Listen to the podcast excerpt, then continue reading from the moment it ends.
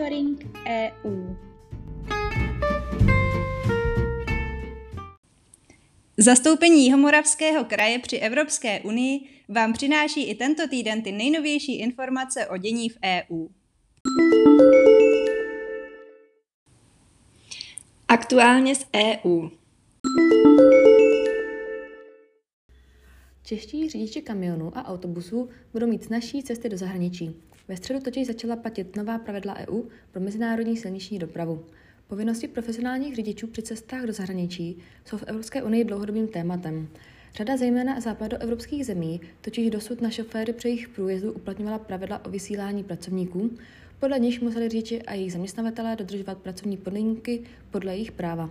To se týkalo například výše minimální mzdy, která je v některých zemích mnohem vyšší než v Česku, a tuzemští dopravci nebyli schopni ji vyrovnávat. Od nových pravidel, která tento systém upravuje, si proto tuzemští dopravci slibují především snížení byrokracie a zlepšení pozice na zahraničních trzích. Itálie má staronového prezidenta. Zůstává jim dosavadní prezident Sergio Mattarella. Jeho funkční období mělo vypršet 3. února a před volbami dával jasně najevo, že se po tomto termínu chystá odejít do důchodu. Kvůli neschopnosti italských zákonodárců dohodnout se na nové hlavě států však zůstane prezidentem i po dalších sedm let. Mattarella sice nevyhrál ani v jednom z šesti kol, pokaždé měl ale nejvíce hlasů. Tento postup navrhla italská vláda. Do poslední chvíle ovšem vypadalo, že za favorita považovaný současný premiér a bývalý prezident Evropské centrální banky Mario Draghi zvítězí. Jeho vyhlídky se ale krátce před volbou rozplynuly, protože část zákonodárců se obávala, že by ho zvolení a tím pádem i změna ve vládě mohlo vést předčasným volbám. Ještě před samotnými volbami také odstoupil z boje o post prezidenta bývalý premiér Silvio Berlusconi. Americký prezident Joe Biden schválil rozmístění 3000 amerických vojáků především ve východní Evropě. Z nich tisíc se už na evropském kontinentu nachází a přesune se v nejbližších dnech z Německa do Rumunska. Nově přicestuje 2000 vojáků, kteří budou rozmístěni v Německu a v Polsku. Rozhodnutí o vyslání dodatečného kontingentu souvisí s napětím kolem Ukrajiny. U jejíž hranic Rusko soustředilo na 100 000 svých vojáků. Podle západu je to známka připravované invaze, což Moskva popírá. Jednotky, jež nově USA posílají do Evropy, nepatří k 8,5 tisícům vojákům, které Pentagon uvedl na Bidenův příkaz minulý týden do pohotovosti. Tato skupina je připravena k rychlému přesunu do Evropy v případě potřeby. Rozvoj elektromobility v Tuzemsku ve srovnání s Evropou zaostává. S podílem 1,3% nových bateriových elektrických osobních aut na celém vozovém parku je Česko v Evropské unii až na 25. místě. Celkem loni v Česku přibylo přes 6300 aut s elektrickým pohonem, zhruba 2006 jich bylo výhradně bateriových. Uvedlo to Centrum dopravního výzkumu ve své tiskové zprávě. Celoevropský průměr aut s elektrickým pohonem loni činil 18% Nejvyšší je v Nizozemsku a Švédsku, nejnižší napak na Kypru. Míně lépe si Česko vede ve srovnání nových registrací v přepočtu na počet obyvatel za posledních pět let. Se 727 bateriovými vozy na milion obyvatel je mezi státy EU na 17. místě. Česká republika loni získala z rozpočtu Evropské unie o 88,8 miliardy korun více, než do něj odvedla. Z celkové sumy tzv. čisté pozice tvoří 23,5 miliard korun příjmy z Evropského plánu na podporu oživení Next Generation EU. Tyto peníze Česká republika obdržela koncem loňského září. Bez této sumy je rozdíl mezi příjmy z EU a odvody do EU 65,3 miliardy korun. Informovalo o tom ministerstvo financí. Předloni tzv. čistá pozice činila 85,4 miliardy korun. Celkově odstupu do EU v květnu 2004 Česká republika do konce roku 2021 zaplatila do rozpočtu EU 743,3 miliardy korun a získala z něj 1,71 bilionů korun. Odstupu do EU tak celková čistá pozice České republiky činí 961,5 miliardy korun. Při započtení příjmů z ní čistá pozice činí 984,3 miliardy korun. Zprávy z evropských institucí.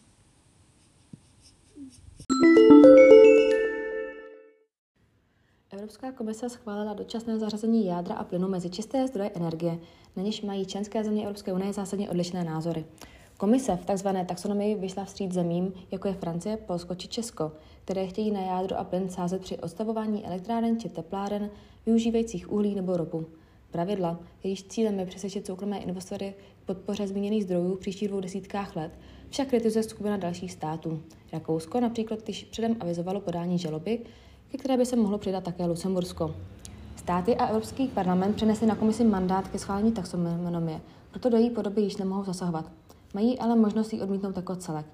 Muselo by se však proto nejdéle do půl roku vyslovit alespoň 20 z 27 členských zemí či většina europoslanců. Evropská komise se rozhodla zaregistrovat Evropskou občanskou iniciativu s názvem O výhře se rozhoduje na hřišti. Organizátoři iniciativy vyzývají komisi, aby chránila evropský model sportu, založený na hodnotách, solidaritě, udržitelnosti a otevřené soutěži.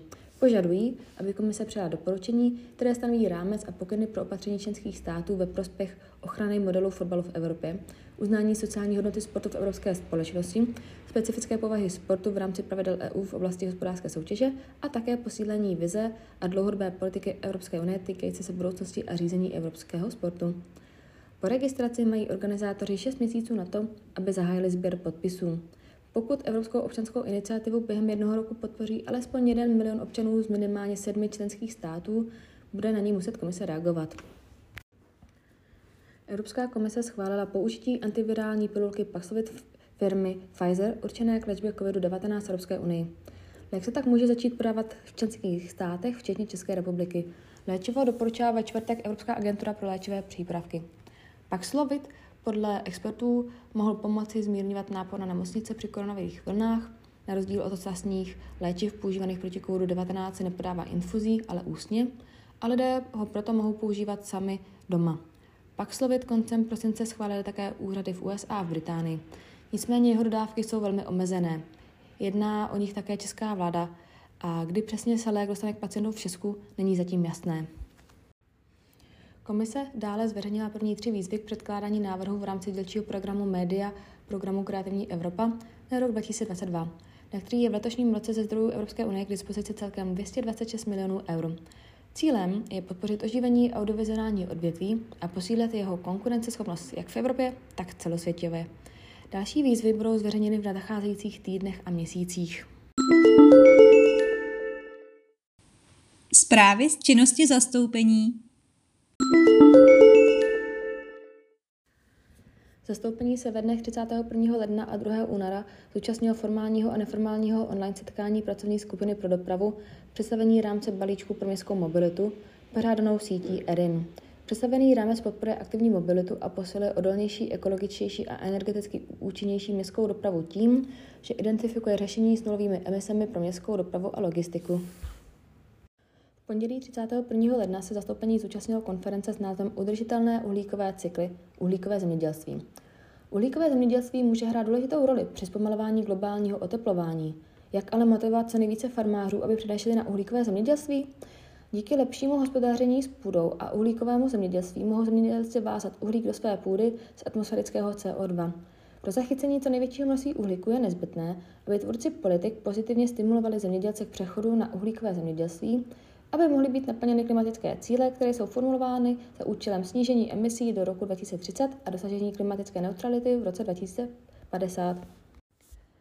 Zastoupení se v úterý 1. února zúčastnilo online setkání pracovní skupiny Chytrá města, příležitost financování realizace dvojitého přechodu. Uspořádaného opět sítí ERIN. Evropa si stanovila ambiciozní cíl stát se do roku 2050 prvním klimaticky neutrálním kontinentem. Dvojitý přechod, zelený a digitální, se dostal na vrchol politického programu Evropské unie. Cílem je, aby Evropa stála v čele přechodu ke zdravé planetě a novému digitálnímu světu. Další úterní akcí byl webinář DigiPrime pro první regionální uživatele, který byl organizován společností Velta. DigiPrime je projekt financovaný z programu Horizon 2020, jehož cílem je vyvinout digitální platformu pro oběhové hospodářství prostřednictvím propojení společností a poskytovatelů služeb se účelem odblokování cirkulárních obchodních případů. Webinář obsahoval představení projektu a vysvětlili jeho možnosti a přínosy. Pozornost byla věnována také identifikaci mezi odvětvových a mezi regionálních hodnotových řetězců. Ve čtvrtek 3. února se zastoupení zúčastnilo webináře Jak Kopernikus pomáhá evropským regionům inovovat veřejnou zprávu a poskytovat veřejné služby, který uspořádovala síť Nereus, neboli síť evropských regionů využívajících vesmírné technologie. Tento webinář schrnul vývoj uživatelských příběhů Copernicus for Regions a jednotliví hosté představili své zkušenosti s jeho užitím. Druhou čtvrteční akcí bylo zahajovací setkání letošního ročníku Evropského týdne regionu a měst. kterého se naše zastoupení také zúčastnilo. Hovořilo se o formátu této akce a novinkách, které letošní ročník přinese. Zároveň bylo spuštěno přihlašování pro zapojení se do této události. V neposlední řadě byla představena čtyři hlavní témata letošního Evropského týdne regionů a měst, a to byly zelený přechod, digitální přechod, územní soudržnost a posílení postavení mládeže.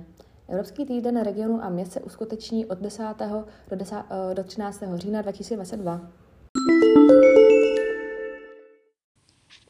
Celý monitoring EU si také můžete přečíst na našich webových stránkách www.kjmk.eu v sekci aktuality.